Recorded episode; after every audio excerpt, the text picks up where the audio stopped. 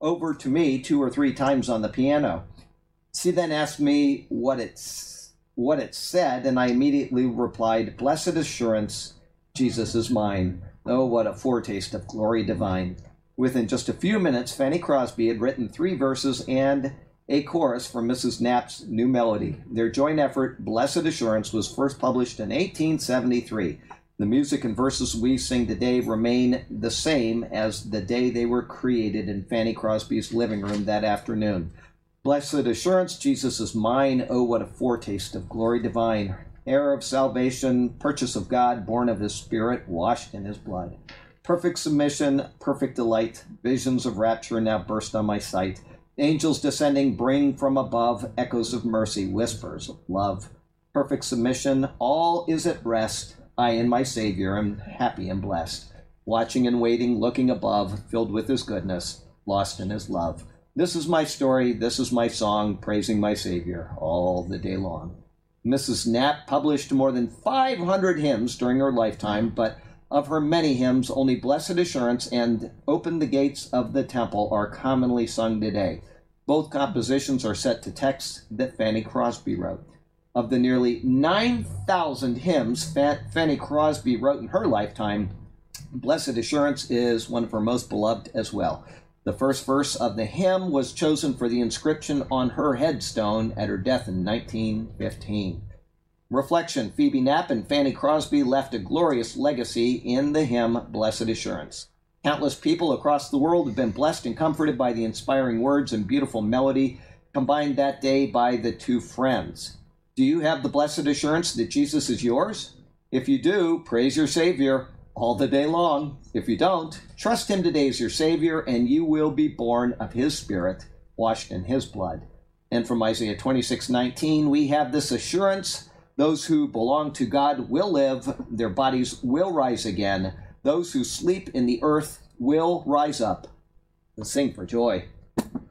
Where, was, where was she from? Uh, where was that? Hang on a second. She went over to Brooklyn to see Fanny. Could have been, had to be near. Yeah, New York City she was born.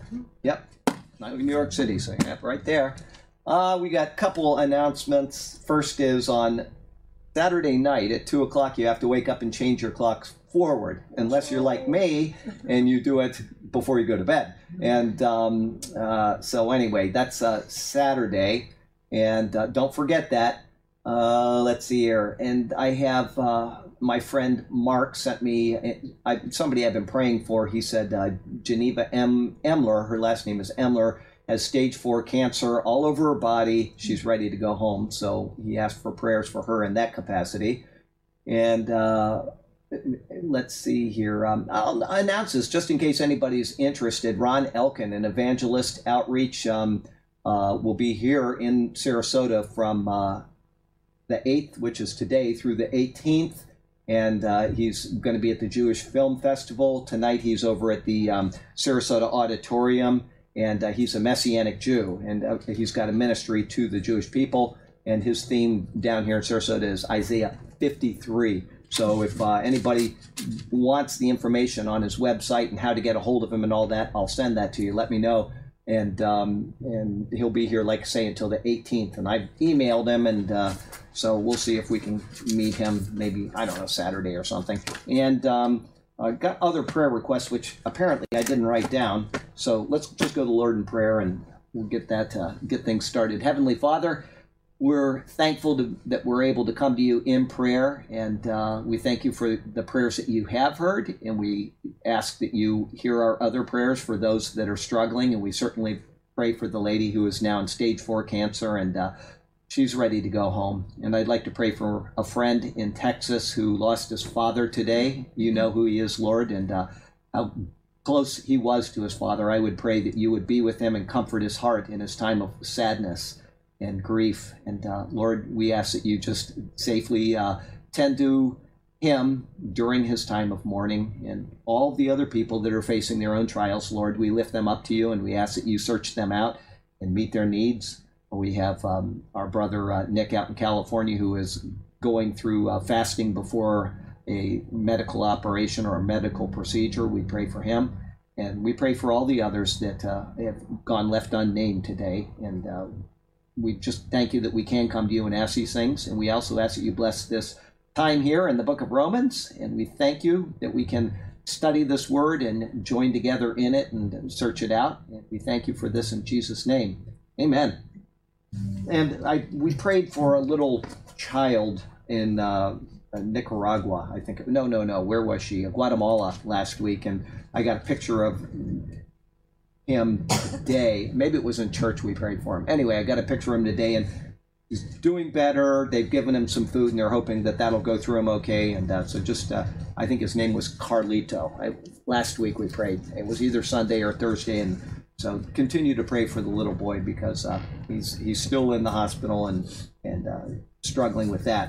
And then um, I have, uh, as I do each week, I've got um, uh, Table Talk, which I read, and I got a few uh, uh, things from Table Talk that you know, a highlight for you, a couple pages. I got one really great thing on church matters, and I don't think we're going to have time to read it today, but it's why you should be attending a church. And, you know, it, nobody is alone in their doctrine. Nobody can not be a part of a church and be a sound Christian. And I'm not saying that you can't do it, but it's just you need people to stabilize you and you need the fellowship. And uh, he made a point that everybody should go to a local church. Well, we've got people that attend this church online that do not have a local church at all, and then other people that attend that have lots of local churches that are no good. And so they use the superior word. And that's why when we take the communion every Sunday, the first thing I do is hold it up to them because I want them to know that they are part of this congregation and they can email anytime with questions and with uh, uh, you know prayer requests. And you know we try to make it into a community because they just don't have anywhere that is good for them. But real quickly, we'll go through a couple points on. Uh, borrow Joel's jet plane and go see these. folks. yes, that would be good if I could uh, borrow uh, what's his name Hagin or uh, what's his name? No, not Hagin. Copeland, Kenneth Copeland. I could borrow his jet. That's right. And there's uh, Benny Hinn has a jet. We could use theirs, and I'm sure they'd let us do that. So um, let's see here from. Uh, uh, this was the 7th of last month. According to Isaiah fi- 52, 1 through 12, uh, the ancient Israelites could look forward to the day when they would be rescued from their exile in a foreign nation. At that point, the people would be cleansed of sin and renewed. Israel would take a rightful place at the head of the nations. Okay? Uh, and then um, this regenerate. I don't know why I underline. Oh, I know why. Is because um, uh, this is Reformed theology. They believe that they have replaced the church. And so, why would they even put that in their daily devotional when obviously that did not happen at any point in history? So, it must be something future, and yet they deny that it is. So, kind of crazy there. Um, and then uh, here's another one. I underline this. It says, um, if we uh, were to ask most evangelicals how and when they are born again, they would likely tell us that they are born again by believing in Christ. Does anybody here have a problem with that? You're born again when you believe in That's what it says. You believe, you receive the Holy Spirit. Okay? When we read Jesus' discussion with Nicodemus, it becomes clear that D- Jesus teaches the opposite. Is that right? Of those ideas. First, our being born again must come before we believe. Did you know that you're you're born again before you believe? Yeah, this is what they teach. We cannot see or enter the kingdom of God before our hearts are changed. And since we are saved by faith alone, Ephesians 2 8 through 10, the re- that regeneration precedes faith. The faith by which we enter the kingdom of heaven follows our being born again. Okay? And then he goes down here and he says, uh, controlled by sin, have our hearts set on things of this world, cannot please God. Well, you got to take those words of Paul in context, right? What does it say? And uh, we've already gone through it in Romans, but um, he says, all. Um, uh, the fool says in his heart, and let me read it to you, and then, yeah, the fool says in his heart, there is no God. But that's that's after we got to go to Psalm 14. Let me read it, and they always cite this verse. They always cite this verse, and this is what he's talking about here. From you know, and Paul quotes it in Romans. It says, um, uh, "There is none who does good." Right? There's none who does good, and they they say that applies. Nobody can do good. Nobody can seek after God. No one seeks after God, etc., etc. What is it speaking of? The fool says in his heart, There is no God. It's speaking of an atheist. David couldn't write those words if he was included in them. You see what I'm saying? Anybody that uh, is. People seek God all the time. They just do it wrong usually, but people seek God, you know, in Islam, they seek God in Buddhism. They're seeking God. They're just doing it wrong. They don't have the special revelation which is necessary for us to obtain faith. So to say that nobody seeks God is not correct. He's specifically speaking in Psalm 14:1 and Psalm 53:1 of the atheist. The fool says in his heart there's no God. So that's not the context of what he's saying there. And then I underlined something else. Um, second, the grace of regeneration is irresistible. Jesus likens uh, the Spirit's work in regeneration to the blowing of the wind. Okay? Jesus' words speak of the effect, not the cause. And that's his category mistake. Let me read it again what he says. The grace of regeneration is irresistible. First, it never uses the term grace of regeneration in the Bible. That has to be read into it. That they say you were regenerated in order to believe in reformed theology, and you're actually born again before you believe. That's absolutely crazy. So, as I said, when you read Jesus' words in John chapter 3, Jesus' words speak of the effect not the cause. I read this every morning, and it took me about one second to figure out where the category mistake was. He is speaking of the effect. The wind blows where it wants. It's not speaking of the cause. It is not the cause of your belief, it's the result of it. So, that's another problem with uh, Reformed theology. Next one. Uh, this is absolutely crazy. Now, these are people that just said, and that, that back here on whatever, 8 uh, March, or 8 February, they said that you were regenerated in order to believe. But here's what they say here. I'm not reading the whole thing, I'm just reading parts of it. When the Son is revealed and sinners refuse him, what is refusing? That is Free will. free will. Thank you. So he's speaking free will here, but he's going to deny it in just a couple sentences. Mm. When the Son is revealed and sinners refuse him, so you have free will to refuse him, apparently, their condemnation increases they add to their already extensive record of sin, of the grievous sin of rejecting the one way of salvation. So they've rejected the one way of salvation and they um, uh, refuse him as well. So they're saying that that's a, a matter of free will. That, that, you can come to no other conclusion from his words. Then going down, he says, um, where we see, let me start at the beginning of the sentence. That has already been presented in verses one through fifteen, where we see the only way we can come into the kingdom is to be reborn spiritually from above through God's sovereign work of regeneration. They keep repeating this, they keep repeating it. Upon regeneration, we believe and we are saved. So at least he's being consistent that you're born again before you believe, but that's incorrect. Two sentences down, he says the following. John 3:21 simply presents a contrast with the wicked person of verse 20 in order to arouse the people from their complacency and encourage them to come to Christ for salvation. What does that sound like to you?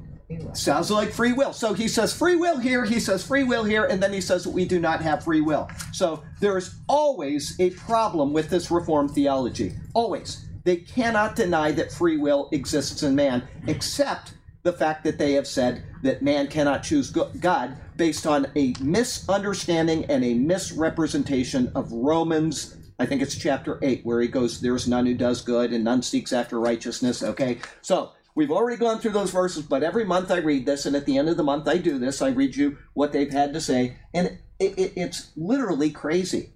Don't get duped into things like that, where it, because the problem with that type of theology, and we went through it in the uh, duck example, is that you were pre selected by God. God either passes over those he doesn't want to save or he purposefully sends them to hell. He created them for hell or he simply passes them over. And that means that the elect only are saved and God chose them before he created anything.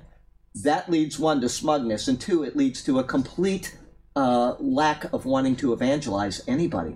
There's no point in evangelizing because, as they say, God's will cannot be thwarted, which you can't but his will is that all come to a saving knowledge of Jesus Christ and a repentance yes. and a saving knowledge of Jesus Christ.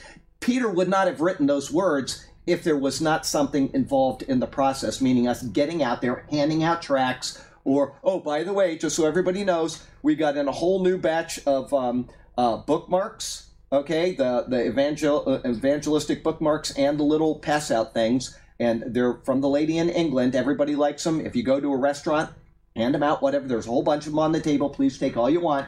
And um, that's Louis, uh, Louise over in uh, England. They came today, And um, actually, they came yesterday and opened today. But uh, that's why we do these things, is because it is our job to go out and evangelize people. It is our job to tell them that you must receive Jesus Christ. If you tell somebody, oh, you don't need to receive Jesus Christ because you are born again, what was the order you said? Oh, yeah, you're born again, and then you believe. Why would you tell anybody about Jesus? Why would you even bother? So let's get into Romans. We're in uh, uh, Romans 10, verse 3, I believe. So hang on a second here. Yes, Romans 10, verse 3. And uh, heck, here we're at uh, Romans 10, verse 3. Sorry, I didn't have the page marked, so it's going to take me a second to find it. Romans comes before Acts, is that right? Romans. Oh, it's after Acts. Thank you. I'm glad somebody got that. I was just checking to see if you're all awake. Um, okay, and we had one person that was definitely awake. Okay, Romans 10, verse 3. I'm going to start at 10, verse 1, just so we know what's going on. Brethren, my heart's desire and prayer to God for Israel is that they may be saved. For I bear them witness that they have a zeal for God, but not according to knowledge. For they, being ignorant of God's righteousness and seeking to establish their own righteousness, have not submitted to the righteousness of God. What does that verse, before I even go on, what does that verse sound like to you? Something we were just talking about. Let me read it again. For they, speaking of the Jews, being ignorant of God's righteousness and seeking to establish their own righteousness, have not submitted to the righteousness of God. Works. Works. Yes, but they've rejected something else. In, in the process of rejecting, they have exercised Free will, yes, thank you. They've exercised free will. They've said, we're not going the Jesus route, we're going to work our way to heaven. So even there, it's an implicit reference to free will. Okay, 10 3, here are my comments. Um, for, for they being ignorant. For is used again to continue the ongoing chain of thought. If you, as I've said, and some of you probably have not heard me say this, if you go through the Bible while you're reading. It works much better in the Greek because sometimes the order is out. Uh, in the English translation, it may say um, uh, "you therefore" instead of "therefore you," and so it sometimes, or it could even be down quite a bit. You know, in other words, when they make an emphasis, the structure of the sentence changes in the Greek. But you will usually get the general sense from a good translation. What you do is go through there and circle your prepositions for and but and and and therefore and as you're doing that, especially if you're going to prepare something to present to somebody, like in a sermon or something, if you do that, it will really show you structure. That you're you're just you read and you're not aware of it because it's natural for you to just read or for us to just speak. But if you think about those prepositions as you're reading, it is a big help. Circle them or make a different colored mark on them. You'll find out that it will help you unpackage the Bible in a really way new way to you. So, just a little recommendation, but for is used again to continue the ongoing chain of thought. This time it is directly related to Paul's previous words, speaking of the Jewish people who held to the law as a means to, to an end.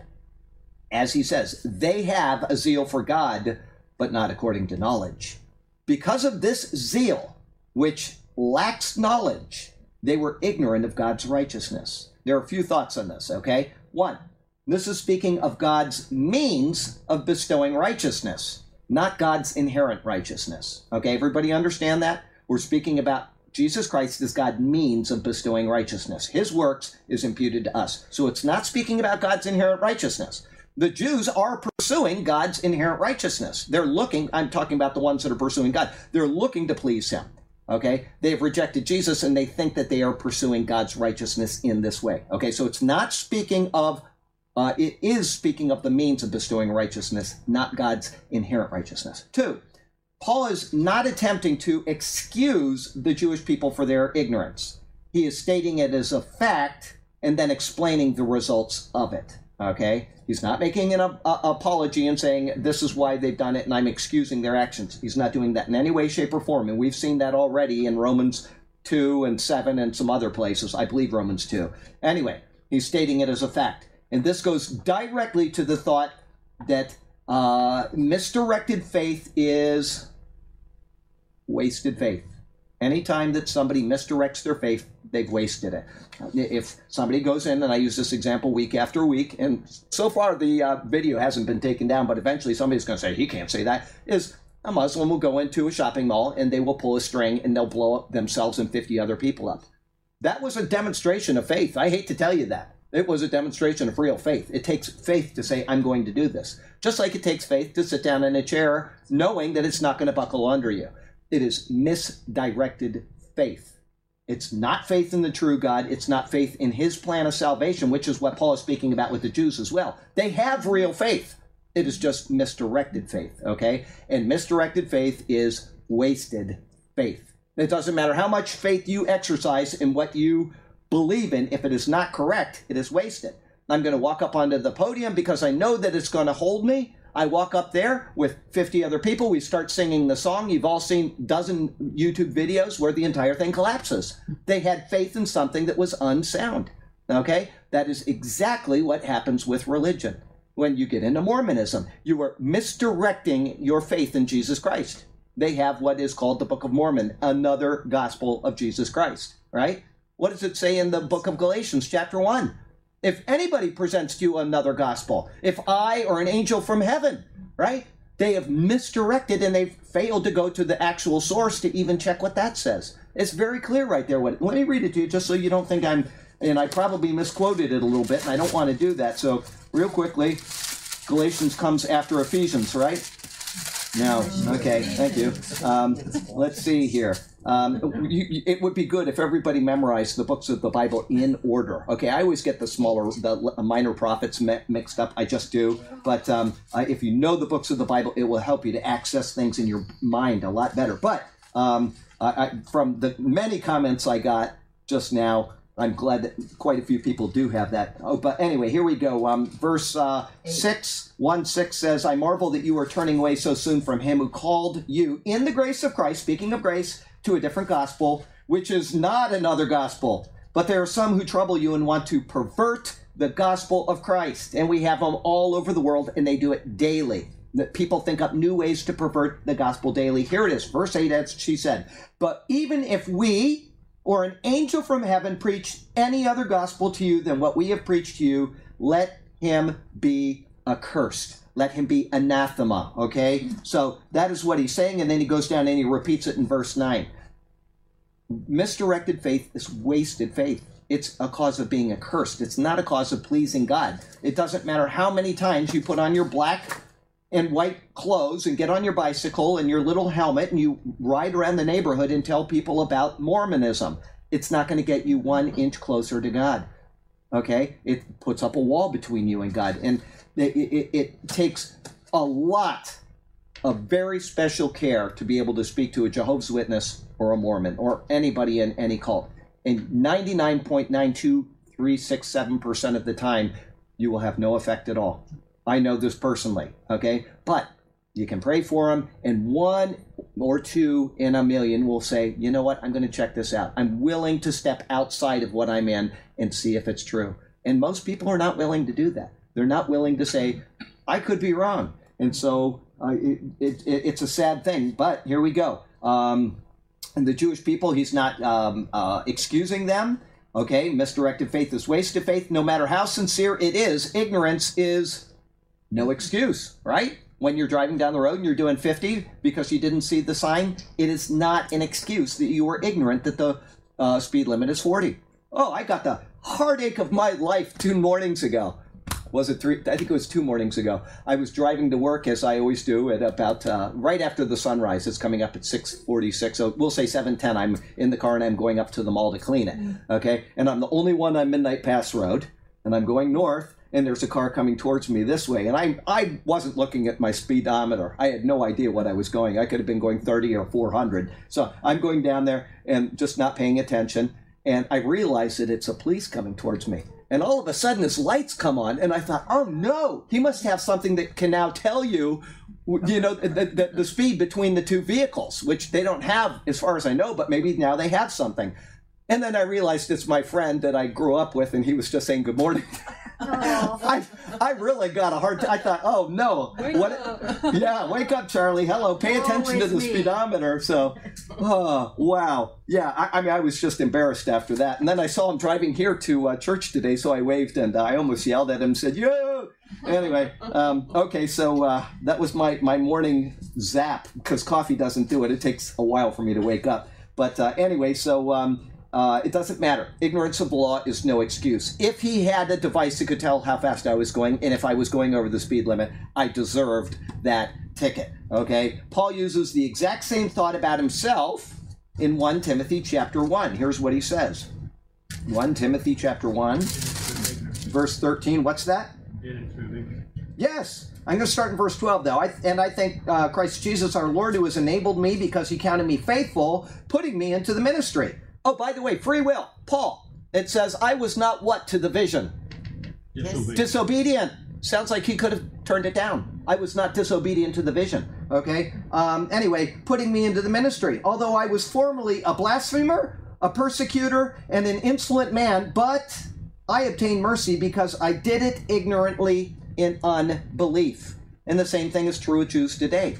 They are doing it ignorantly and they were, are doing it in unbelief. They persecute Messianic Christians in Israel all the time, right? They're doing it ignorantly and they're doing it in unbelief. And if they come to Christ, they will be forgiven, just as Paul. Okay? God is not going to do a sovereign act of calling people as he did with Paul. That was an exception. It is not a uh, prescriptive verse in the Bible in Acts chapter 9. It is descriptive, as all of the book of Acts is. There are very little uh, that is prescriptive in the book of Acts. I would say 10 verses at the outside. As we went through the entire book, it took us three years to get through it, and we went through and we talked about which ones may be pres- prescriptive, maybe 10 verses. The rest of it is simply an account of what happened, which you are not to base your theology on, because if you do, especially using the example of baptism and receiving of the Spirit, it becomes very clear.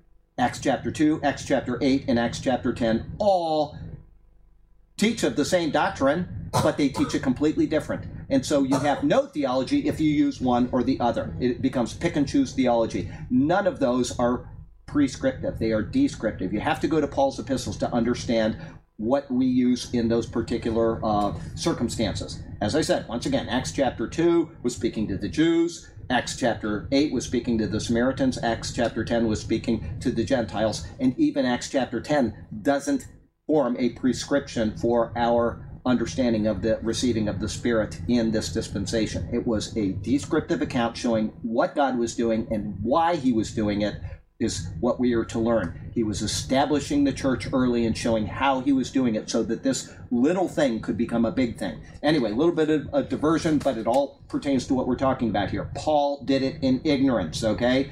He was speaking of a time before God's grace being bestowed upon him. The Lord sovereignly came out of the sky, shone on him, spoke to him, and called him. And as I said, he said, I wasn't disobedient to the call or, you know, uh, the vision. And so it, free will was even involved there. But imagine, and we talked about this when we were back in Acts, imagine sitting there, waiting. He's blind. He now knows the truth. He's persecuted. Uh, what did Jesus say? How did he structure it when he said, Saul, Saul, why are you Persecuting me. me, that's right. He wasn't persecuting the church so much as he was persecuting the Lord personally because the Lord is the head of the church. Okay, why are you persecuting me? Now he's got all that time to sit there blind and wondering, what is God going to do to me? What is my end because of what I've done? And that's what he's referring to in 1 Timothy chapter 1 verse 13 and that is what he's speaking about them now. And think of it, every time a Jew comes to Christ, I wish everybody here would subscribe to One for Israel. And every time they have a new Jew give their testimony, it, it, does anybody here watch those? They're they're absolutely marvelous. They're very professionally done. Usually the guy's sitting on a couch or the girl is sitting in a kitchen or something, but it's very good photography. It is very well done, and they sit there and they tell how they met their Lord.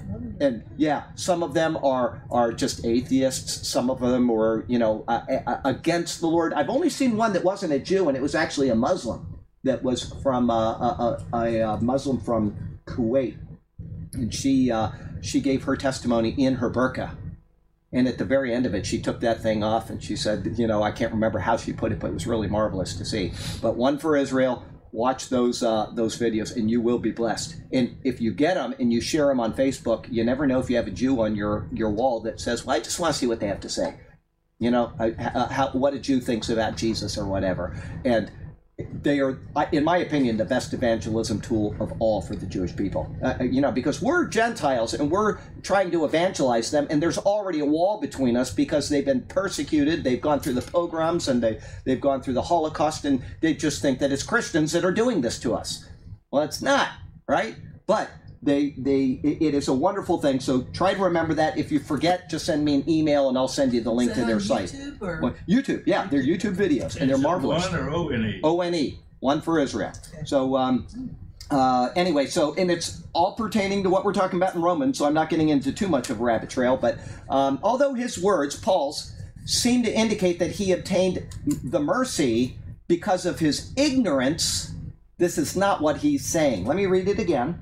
It says, um, verse 3 For they, being ignorant of God's righteousness and seeking to establish their own righteousness, have not submitted to the righteousness of God. And then I read you 1 Timothy 13, where he said, But I did it in ignorance. Although his words in Timothy seem to indicate that he obtained the mercy because of his ignorance, that isn't what he's saying. Rather, he received mercy because of his faith, which came after his ignorance.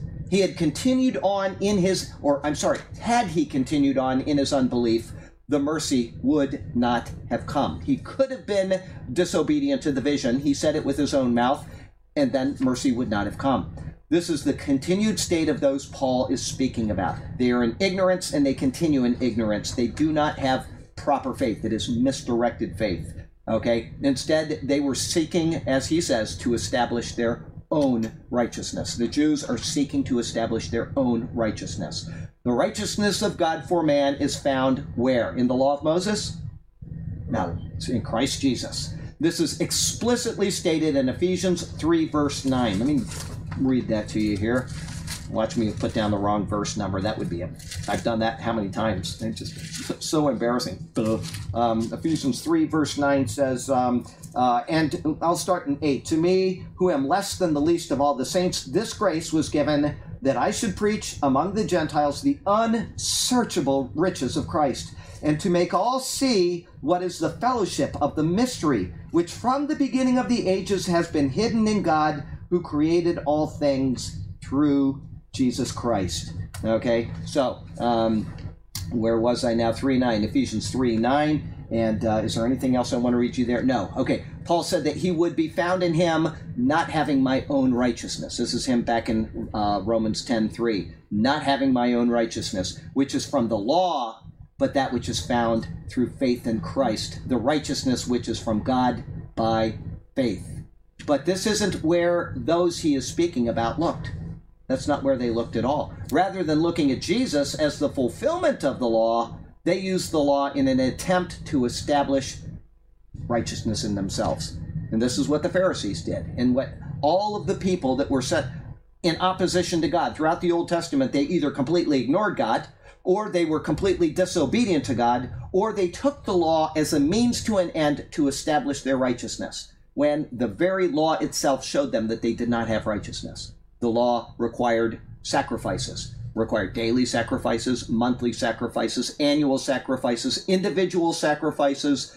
It went on and on and on. It was a very clear key that the law could not make them righteous. And if the Day of Atonement could, then they would have had it one time and they would have been righteous forever and they would not have had to have gone back year after year after year. And you could say, well, they had children and so they needed it for them. Okay, well, then send your children to do the Day of Atonement thing and you guys stay out in the field and work. But that's not what they did. They were all required every single year to completely stop work, to fast, to humble themselves, to abase themselves, whatever. That is what they were to do. It shows them that they were unrighteousness. The law could not make them righteous. Yes.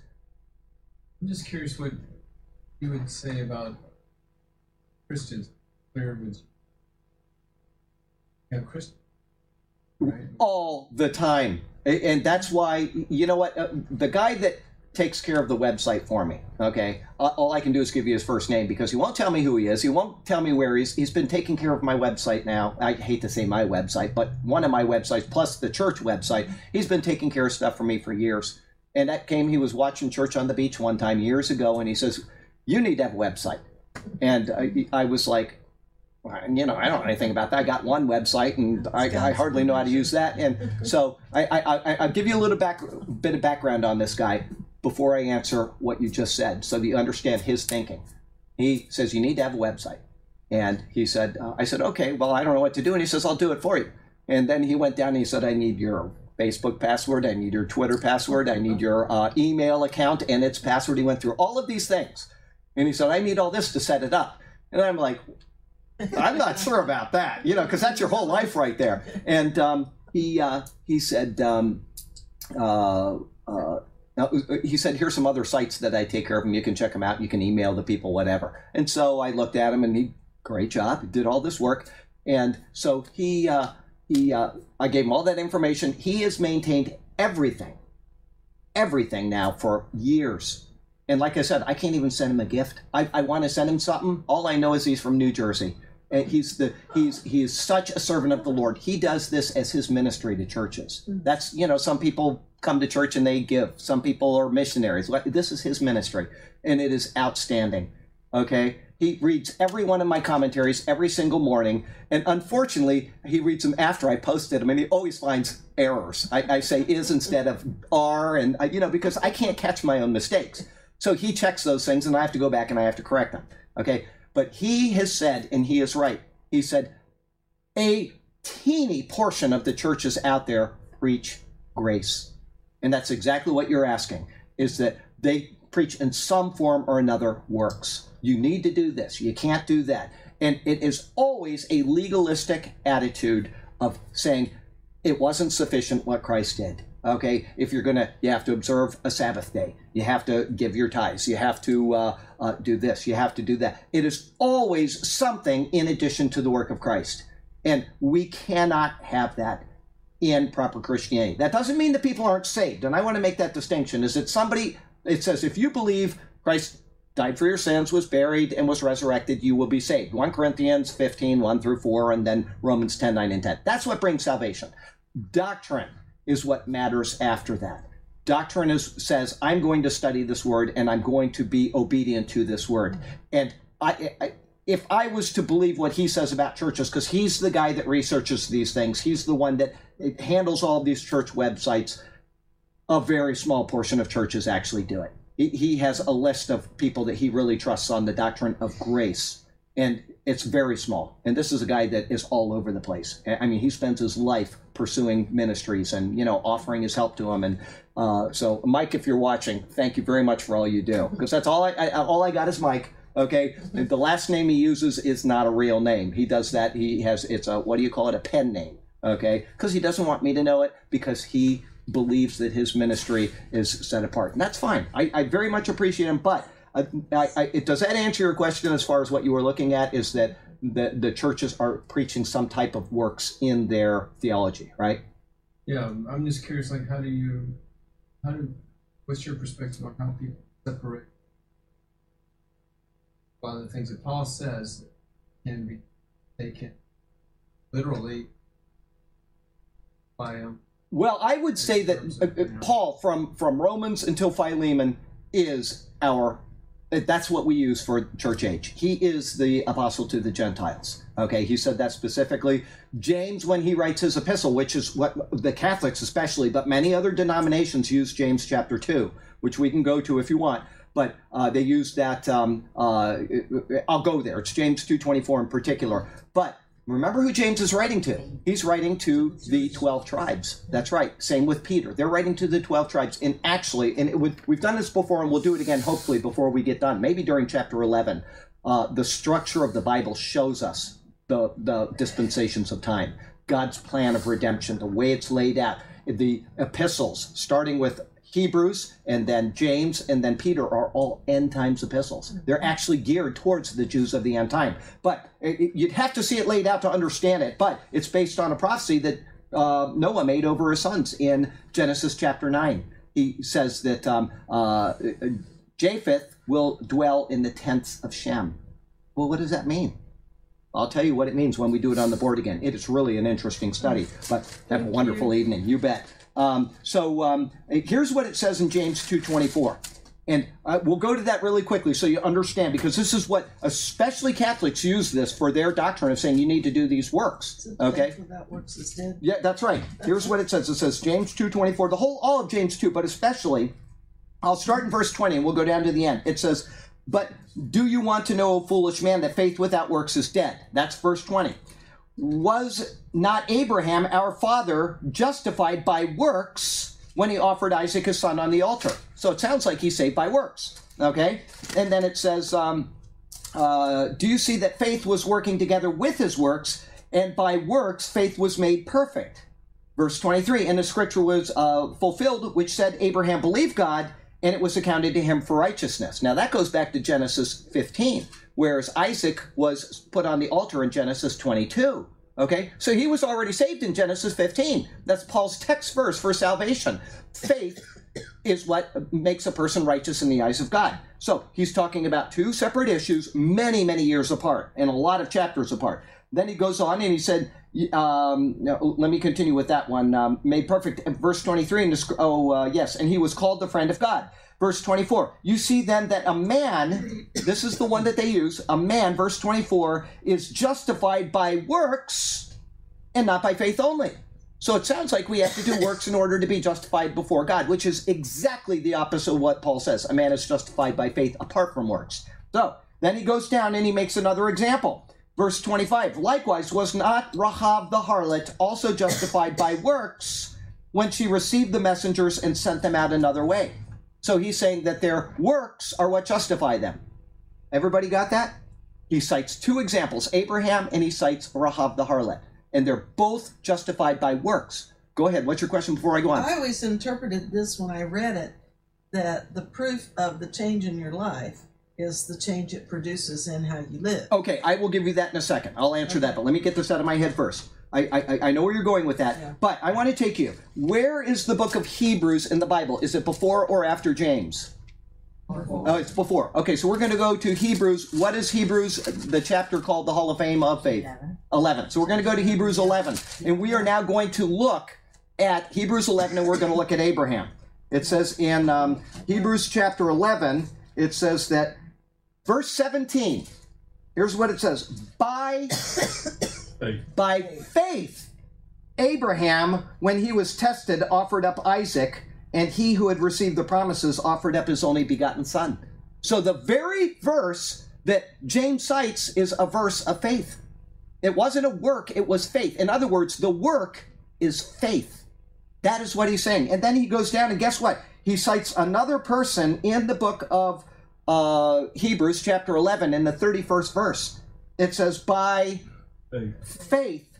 the harlot Rahab, who we also cited. The two examples he uses are both by faith. The harlot Rahab did not perish with those who did not believe when she received the spies with peace. The exact example that James says is a work is called faith in the book of Hebrews. And so what James is saying is that their work is a work of faith.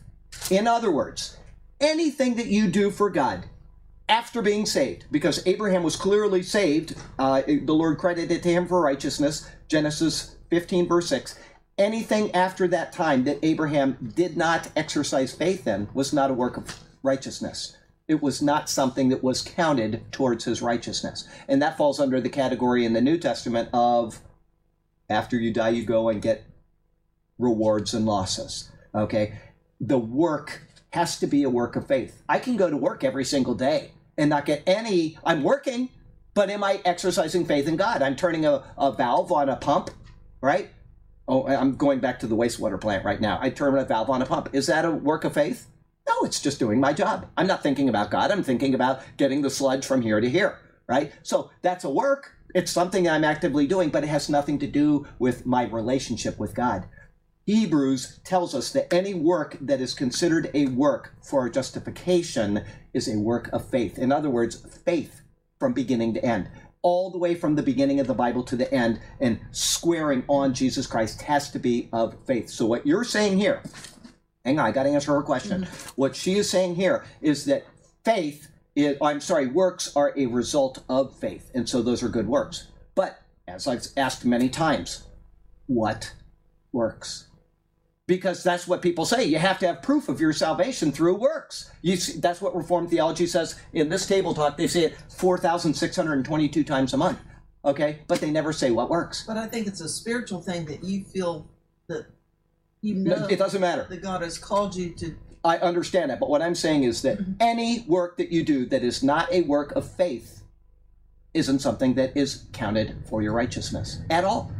It- that- that's what I'm saying. And so, a person who is saved by Jesus Christ and has zero works is just as saved as a person that has a lifetime of works. The salvation does not change. What changes is the works being applied to that salvation for rewards and losses. A person is saved solely on believing in Jesus Christ. That is the doctrine of grace. That is where you say, There's nothing I can do to add to my salvation. He did the work. That is what counts for salvation, is what Christ did. Anything after that then falls under the category of rewards and losses. If you don't have any works, that does not deny what they say it does. They say, well, you have to have works in order to prove your salvation. Well, what about the guy that's lying on the hospital bed that you go and you tell him about Jesus and he says, I needed to hear this, and then he dies 30 seconds later? Zero works. He didn't prove that he was saved. Doesn't work that way. Your deathbed conversion is the same as your two year old conversion, where you say, Yes, Dad, I lied and I want Jesus to forgive me. It doesn't matter. From that point on, everything that you do must be geared towards Christ. So when you're out there doing stuff, if you're out there and you say, Well, I've, I've got all this money and I want the church to like me, so I'm going to give them a big donation, right? Was that a faith or was it because you wanted something? Okay? Your faith has to say, I'm doing this because I want to glorify God. I want to exercise my faith in what I'm doing to help out the church, to bring the gospel to people over in Zimbabwe or something, whatever. Okay? The the works that James describes are already in the book of Hebrews prior to James described as by faith. And so that is the answer that we need to remember is we cannot add to our salvation. The salvation is a gift, it is of God, it is by grace through faith and that is it. If you never do anything after that moment, it doesn't change your salvation. Okay? It does not, because it says in Ephesians 1 13 and 14, the moment that you believe, you are sealed with the Holy Spirit, which is a deposit, an aravon, a guarantee. It is an assurance. If that was the case, that you can lose that, then that means that one, he made a mistake, and two, that he is changing. God doesn't change. God doesn't make mistakes. And so your salvation is different than the conduct of your works. So, um, from there, uh, let's see here. Christ is the oh um, righteousness which is from of God by faith. But this isn't where those he is speaking about looked. Rather than looking at Jesus, I said this already, the fulfillment of the law, they use the law, or churches do this in an attempt to establish righteousness in and of themselves. But that's where the righteousness must come from. That's where it has to come from. And then from there, we can build on that with our good works, or not build on it it's up to us because everything falls then under uh, 1 Corinthians and 2 Corinthians, the beam, bema Seat of Christ. Wood, hay, and stubble. The wood and hay are things that'll burn up, and the, uh, the precious gems and uh, uh, precious metals, those are things that will be purified in the fire. And so uh, the Lord is making a distinction between the works or the lack of works that we have in our life. So, um, uh, but Christ is the end of the law. This is going back to the Jews here. They're trying to establish their own righteousness in themselves, but Christ is the end of the law, and they have not, as he says, submitted to the righteousness of God. If that is the righteousness of God, because he is the end of the law, and that's where the righteousness comes from, then they haven't submitted to that, okay? To understand this, let's look at righteousness as a destination okay, and different ways of attempting to get there. This is just me. It may not be a perfect example, but it's to help you un- understand what's going on here. We have the island of righteousness. It's over there. Actually, we're going to put it over there because that's where Key is. Okay, the island of righteousness is in the middle of the ocean. Some may choose an airplane representing being a philanthropist. Okay, that's I'm a th- philanthropist, but I'm going to use the airplane to get to the island of righteousness. But the destination has no airport. And so airplanes crash in the ocean. Okay, you've got the island, you've got a plane, I'm going to go to the island of righteousness, but you can't land, so you have to crash in the ocean. Okay? All dead. Donators drowned. Some may choose a car representing asceticism. Okay, I'm going to deny myself these good things, and God's going to be happy with me. This is what monks do. They go into a, a monkery or a abbey or whatever they call it, Monastery, and yeah. monastery. Thank you. And they deny themselves, and they live lives of asceticism. They cut themselves off from the world, which is actually the opposite of what the Bible tells us to do. Anyway, but there's no road, and they drive off the beach into the water, and they perish. Self denial does stink, doesn't it?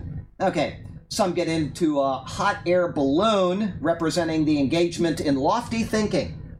We have this in professors all over the world, don't we? They are in seminaries, they know theology better than you and I will ever know theology, and yet they do not know the Lord Jesus. They know the Bible, they know what it says, but they have no relationship with Him. This is lofty thinking. However, the winds around the island never allow for a landing. All balloon attempts end in a bad way. Philosophy These are all incorrect methods of reaching the island of righteousness. However, there is another way. Some understand that one can get across the ocean by boat, and so they get onto the SS Law. Does that sound right? Like the right boat to get onto? Okay, they're on the SS Law, but God built the law, and so it is certainly uh, God built the law, and so it is certainly fit for their journey to righteousness. As they travel on the law, some enjoy the mode of traveling, and they start to help with the maintenance of the ship. You see where this is going? They're on the ship, they're on the law, the SS law, and they're going to the island, but now they like being in the law so much that they say, I'm going to help out on the ship. The law has become their obsession.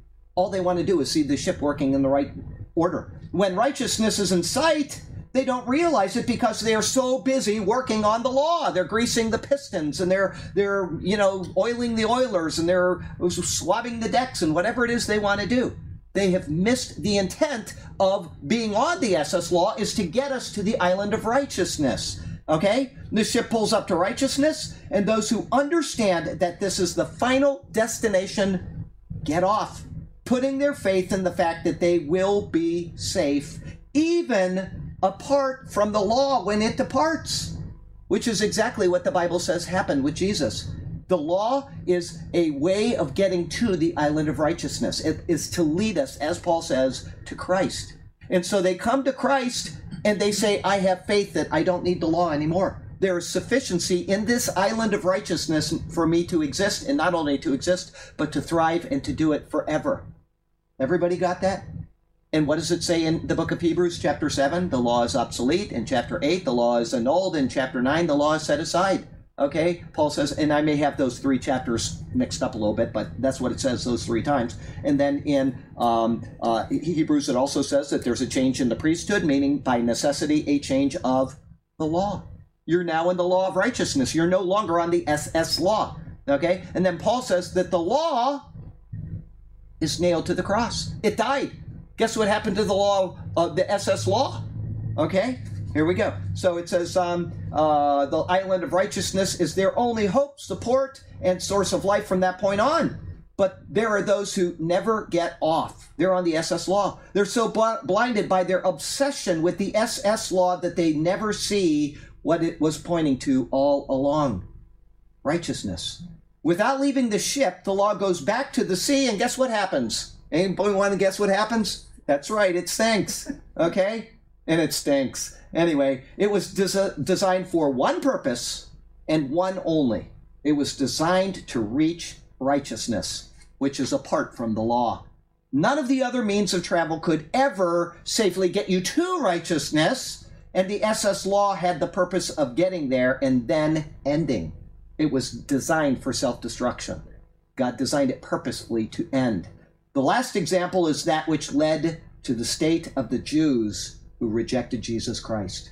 They are still in the law. They're still mechanically working out what the law was intended to point to. Jesus, they missed it. And they're still on the law. They're still trying to work it out. And when they die, They are that ship which sinks. They go to the bottom of the ocean because there's nothing safe for them to stand on. There's no righteousness in them because they don't have the righteousness of Christ. Okay? They attempted to establish their own righteousness and failed to submit to the righteousness of God.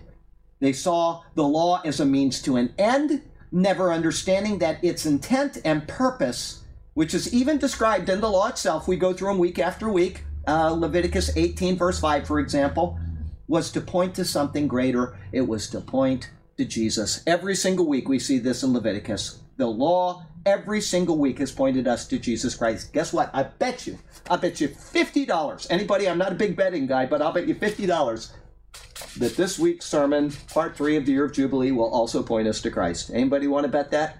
You'd be pretty dumb if you did, okay? I guarantee you it does. Everything in the, the Bible points to Christ in one way or another. So, um, life application. The Bible tells us how to reach righteousness. When we follow the proper path and receive Christ Jesus, we are granted his righteousness. That takes care of all of the works that takes care of all of the works that we ever will need in order to be saved. Every single one of them. Our works are done for attaining righteousness. After that, by faith, Abraham offered up his son Isaac. By faith, Rahab the harlot uh, secreted away the spies. I misquoted that. But you see, every single time that you go in the Bible and somebody has done something of a work which pleases God, guess what preceded it? Faith every single time. Read the Bible when you're reading it, think, is this an act of faith? Oh, let's go to one right now. I'm not going to be able to find it. It's in the uh, book of Kings. It's when a guy named Naaman, the Syrian. Anybody know what story I'm talking about? Mm-hmm. He, he needs to be what? He needs to be Cleansed. cleansed Yeah. of his um, uh, leprosy. Okay, and leprosy in the Old Testament uh, uh, it can be many diseases. It may not have specifically been the disease that we think of as leprosy. They were all kind of lumped into a, a couple general words, but we'll assume that his fingers are starting to rot off and he really needs us. And so what does he do? There's a girl. Well, it's one of my favorite things in the Bible is this girl. Second Kings five. Second Kings 5. Let me read it to you really quickly so we can see the island of righteousness. Even back in the Old Testament, um, there's a little girl in here who is a real hero of the Bible. Mm-hmm. And guess what? She's not even named. But the Lord knows her name, doesn't doesn't he, Burke? Yes. Second Kings chapter 5. Okay, now Na- I'm going to read this whole thing because we have time and it's a great story. Now Naaman, the command, commander of the army of the king of Syria, with, was a great and honorable man in the eyes of his master, because by him the Lord had gained victory to Syria. He was also a mighty man of valor, but a leper. And the Syrians had gone out on raids and had brought back captive a young girl from the land of Israel. Here's a real her- heroine in the Bible. She waited on Naaman's wife. Then she said to her mistress, If only my master were with the prophet who is in Samaria, for he would heal him of his leprosy. And Naaman went in and told his master, saying, Thus and thus said the girl who is from the land of Israel. Then the king of Syria said, Go now, and I will send a letter to the king of Israel. So he departed and took with him ten talents of silver. That's a lot of silver. Okay, 6,000 shekels of gold, still a ton of gold, and 10 changes of clothing. Then he brought the letter to the king of Israel, which said, Now be advised, this is the king of Syria. Now be advised with this letter, when this letter comes to you, I that I have sent Naaman my servant to you, that he may that you may heal him of his leprosy. This almost sounds like a challenge. And the king of uh, uh, Samaria of Israel takes it as one. He, he's misunderstanding what's going on here. He doesn't know about the little girl that gave the advice. Verse 7 And it happened when the king of Israel read the letter that he tore his clothes, which is a sign of distress, and said, Am I God to kill and make alive that this man sends to me a man to me to heal him of his leprosy? Therefore, please consider and see how he seeks a quarrel with me. He's thinking that he's just sending him there to start a war. Okay, so it was when Elisha, the man of God, heard that the king of Israel had torn his clothes that he sent to the king, saying, Why have you torn your clothes?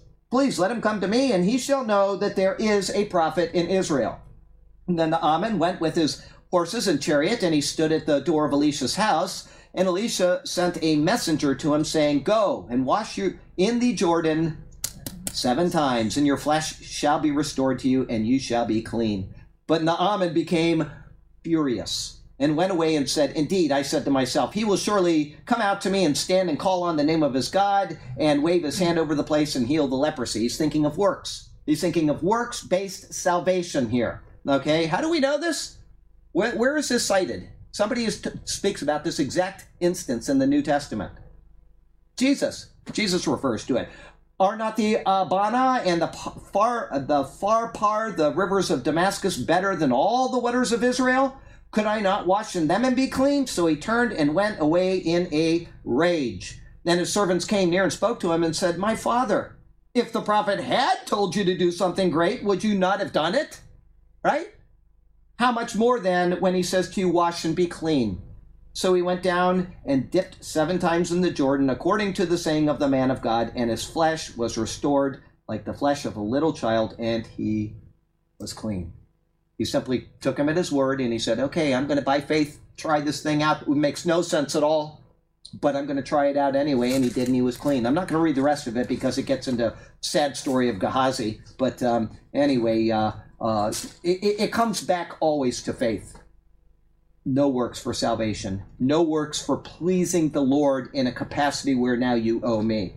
All of the works come after salvation, where it's now we owe you. I'm going to do this because I love what you have done for me. I'm going to do this because I love you for who you are, for your being, for the fact that I exist when I didn't have to exist, and you created me unique in all of the world and in all of the ages to have a relationship with you. And how do I know that? Because he sent Jesus. It all comes back to faith, okay? Our works cannot save us, but our works can be pleasing to God because we are showing faith in what he has done. Yes. Um, the part I was questioning about really was more the part after. Okay. Right. When you part, when, think things. Days ago.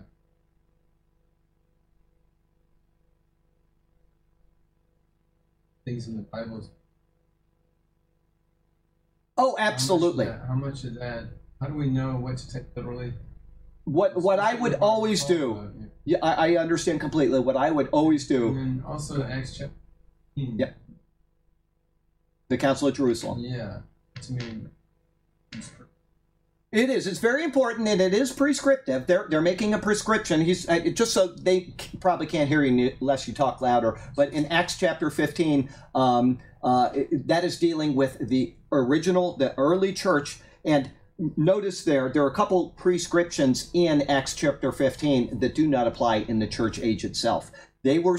Uh, it, it- as a matter of fact, they don't even say that we command you. They say that if you do these things, it will go well with you or something. The, the terminology. But I wish we had Acts recorded because it would clear a lot of this up. But, but Acts chapter 15 is prescribing to these people what they should do. And the reason why is because there was a problem between the Jews and the Gentiles. That was the entire purpose of calling this meeting was the, the conflict between the Jews who were saying we have to hold to the law of Moses. Peter came up and he said that's a yoke that can't be burdened. But in order to say to the Jewish people, we are um, uh, not going to offend you during this transition into the church, we don't want you to eat blood. We don't want you to do this, and we don't want you to do that. Don't eat meat, uh, which is um, uh, for for strangling. What's that? Sacrifice. Sac- yeah, it, uh, no, no, that's not one of them. No. Oh, yeah, maybe it is. Anyway, he, he gave a couple of things, and then Paul goes through and he explains. Yes, he goes through and he explains in 1 Corinthians exactly what he means by eating meat sacrificed to idols. He says that we can do it, in fact. We can do it. But he brings it back to conscience. He says, let me take you there. Well, I'm not going to because we'll be here all night. If We've only got 25 minutes. brother, What's that? If it offends, if it offends your brother, brother, that's right. It comes, but offense has to be taken in a biblical context as well. And we talked about that when we were in there. It's not something that we can just say, oh, well, I offend somebody. I'll give you an example of this. There was a guy, I think I brought it up in this class, I may not have, but there was a guy, um, professor up at college, um, uh, had a friend that came to Christ, but before he did, all he thought about was baseball. That's all he thought about was baseball. Okay, he, he was baseball. He knew every stat, he knew every figure and everything. And when he came to Christ, he could no longer handle baseball. It, he, it was like an addiction to him, and he says, "I got to separate myself from that completely." But he was uh, my professor, and one of his friends were with him, and they said, "We're going to the baseball game tonight. You want to come along?" And he was floored. He was actually, "What are you doing? How can you do that?" Well, there's nothing wrong with going to a baseball game. That's not a work. It's not anything the Bible speaks about. It doesn't matter. It's just something that we do as humans. Okay? He could not separate his previous addiction from their freedom in Christ. Okay, and that's what Paul uses, that exact same terminology. they are under no obligation to not go to a baseball game because of him. That is completely separate. It is unbiblical. Paul talks about the the uh, sacrificing of meat to idols, and he says that an idol is nothing in all the world. Go to an idol. You could go up to the Thai temple in Tampa, which has really good food, by the way, and you can buy anything without questioning it. But if you ask that person, was this sacrifice to an idol? And he says yes, then he says, don't buy it. Why? Not for your sake, because an idol is nothing in all the world, but for the sake of his conscience. In case he knows that you're a Christian, he's going to say, now it's okay for me to eat something sacrificed to an idol, which implies that my idol has power. And so it's not for your conscience, but for his conscience. Because if he knows you're a Christian and you're condoning his idol, you are now saying that his idol is on the same level as your God. And so he says, for conscience sake, don't do this. And he uses the same example as going to somebody's dinner table. And he says, if you go there, anybody offers you something on the table, eat anything without questioning it.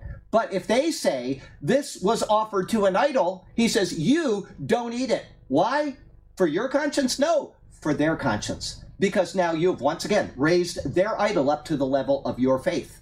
And we can't do that. And so that anytime in the New Testament, so even Acts 15, as I said, though it's prescriptive for the church at that time, it doesn't follow as prescriptive completely anymore because Paul defines it later in 1 and 2 Corinthians, speaking about these, these doctrines of uh, offending people. And But when it comes to offense, it has to be a biblical offense. Just because somebody's offended that I stand on a street corner and I preach about Jesus doesn't make any difference in the world.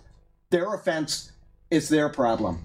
I am doing what is right in God's sight. I'm not doing anything which could harm their faith because they don't have any faith, so I'm not doing anything wrong. I, as a matter of fact, I am under obligation to preach the gospel. That's what we're supposed to do. So if that's the way I'm doing it, and I suddenly say, oh, I'm offending this person, I'm not going to do it anymore, guess who is in the wrong? Not them. You are. Because you have now diminished your testimony in front of this person for their sake when you're doing something that is wholly acceptable in God's eyes. We are to please God rather than men. Anyway, so the, the faith after salvation is only, or I'm sorry, works after salvation are only works that the Bible prescribes or says that we should be doing these things. And there aren't many of them actually. If you go through the epistles, Paul's epistles, which tell you of church age doctrine, the things that we should and should not be doing are very clear and they're very simple. Um, you know, I could bring up uh, 1 Timothy chapter 2, verses 11 and 12, but I won't because it'll offend somebody. Uh, anyway, 1 Timothy 2 11 and 12 says, I do not permit a woman to teach or have authority over a man. Okay? Now, here's my question to you. If you are a preacher or a teacher of the Bible as a woman and you have men in your church, are you obedient to the Word of God? No. So she's actually violating the Word of God in order to tell people about the Word of God. Okay? There can be no rewards for that. So you see, everything has to come back to faith, and faith always finds its source here because this is what tells us of Jesus and it tells us what of our doctrine. So if it's not found in here, it's neither good nor bad. It's just technology, right? I've got an iPad here. It can be used for good things or it can be used for bad things. Facebook is a part of technology. It can be used for good things or it can be used for bad things. Everything that isn't in this book is something that is neutral. Okay? Getting in a car is something neutral. Okay?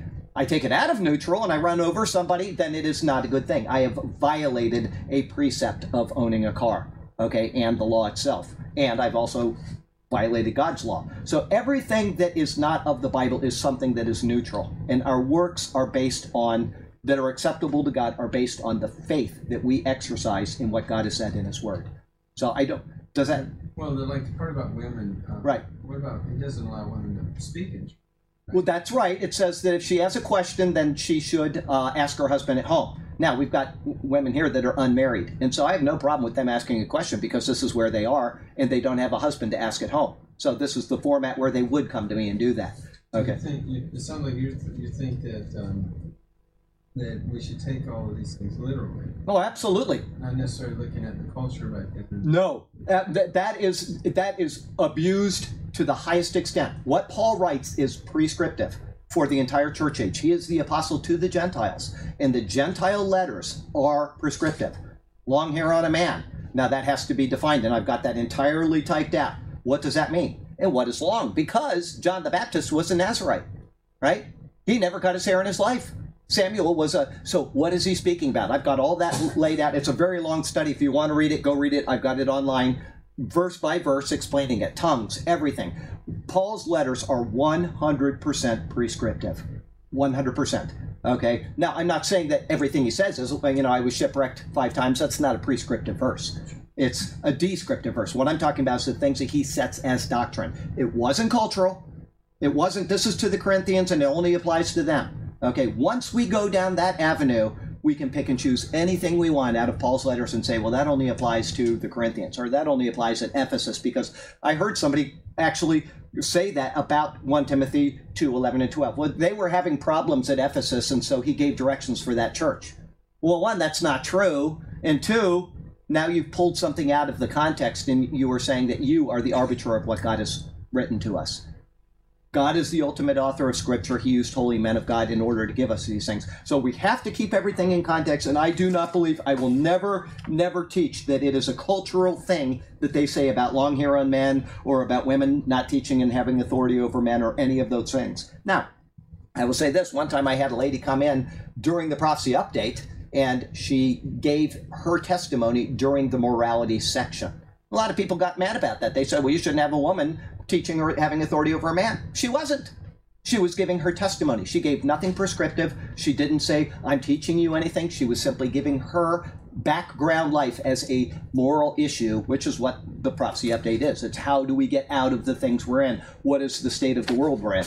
But I would never have her come up and give the opening comments like Jim or Bob does, because it's not allowed in Scripture. They are giving doctrine to people and they're teaching them something. We have to stick by Paul's letters because if we don't, everything becomes pick and choose. Everything becomes pick and choose. And we went through that next. It took us three years to go through, but it's it was a good study, and I wish that it was recorded, and maybe we'll go through Acts again to redefine that. So Charlie, so what does it mean that women are to have their heads covered?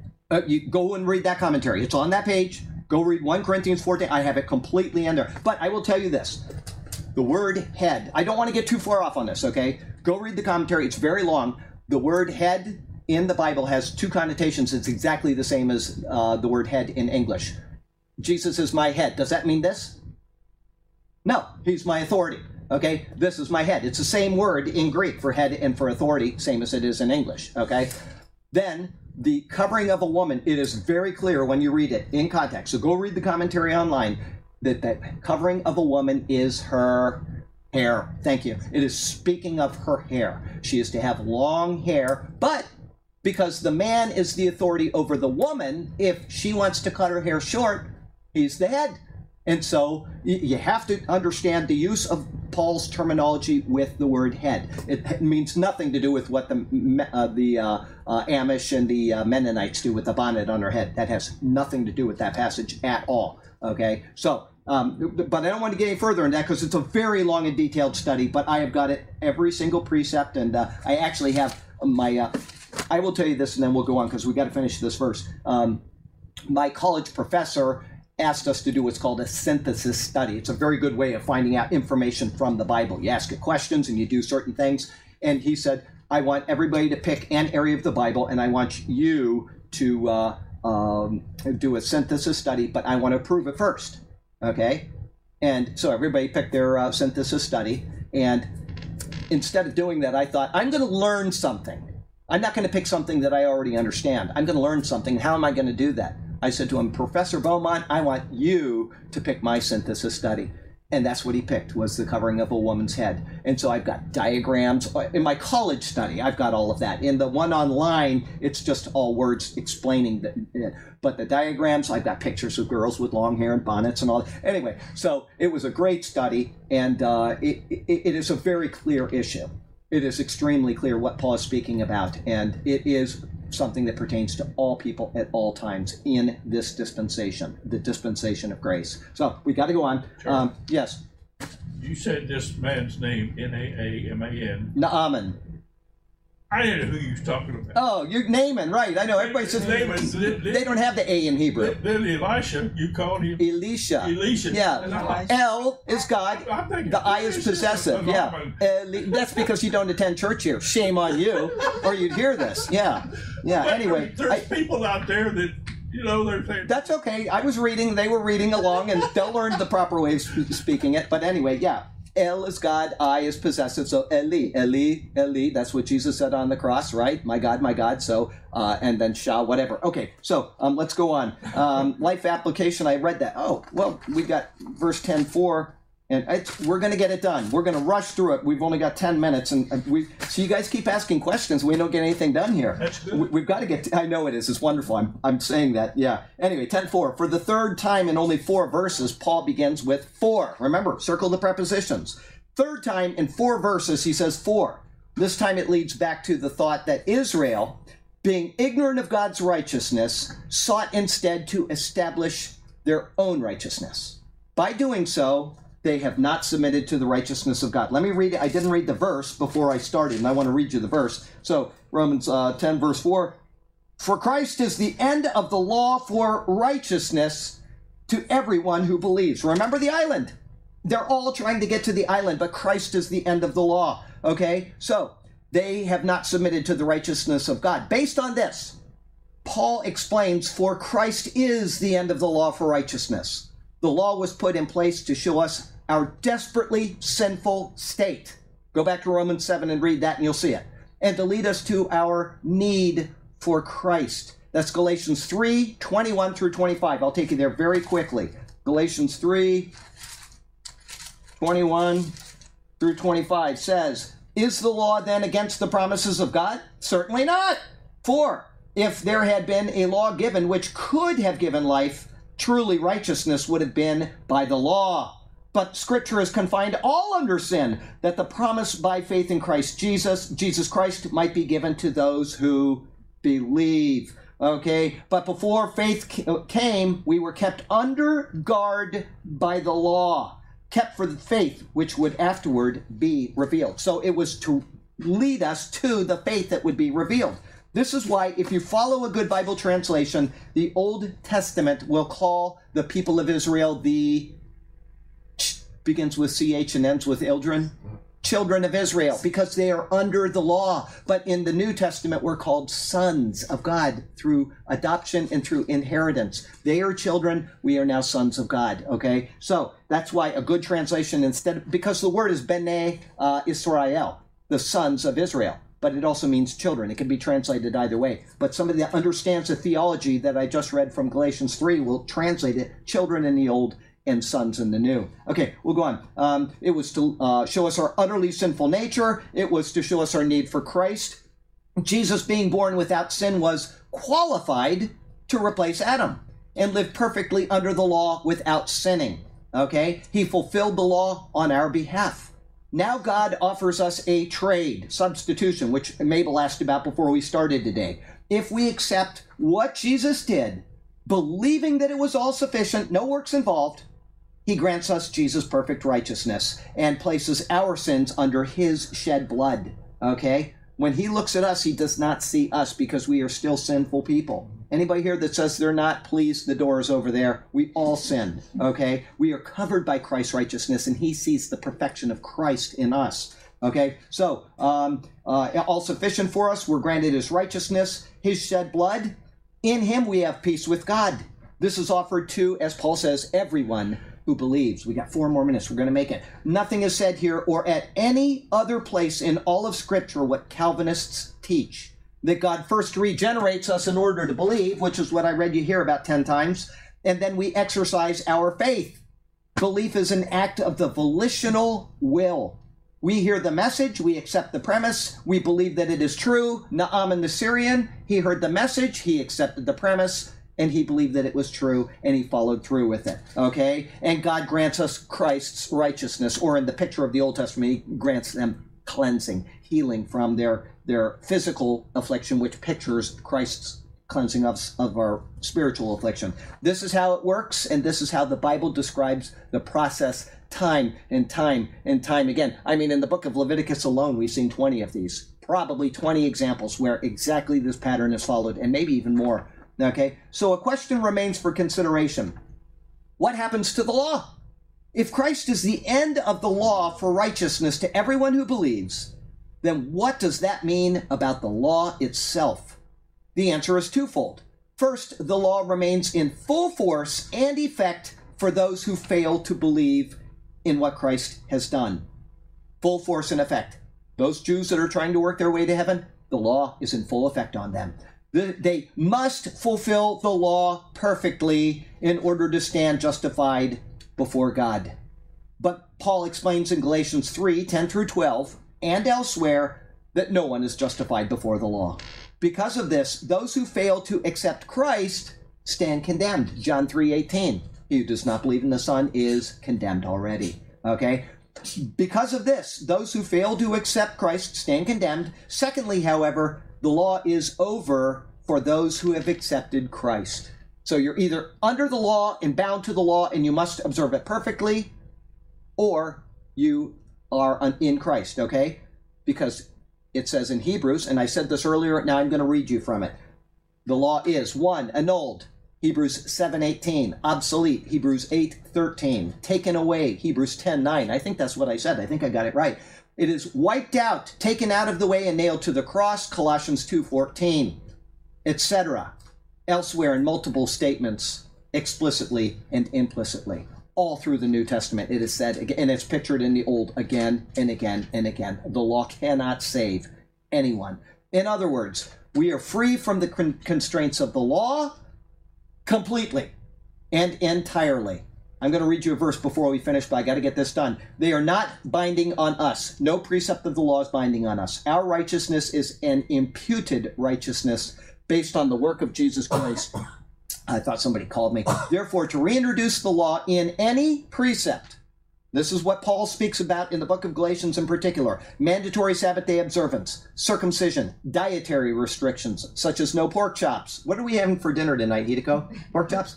No? Oh, dang it. Is to say to God, I believe that what Christ did was insufficient to save me.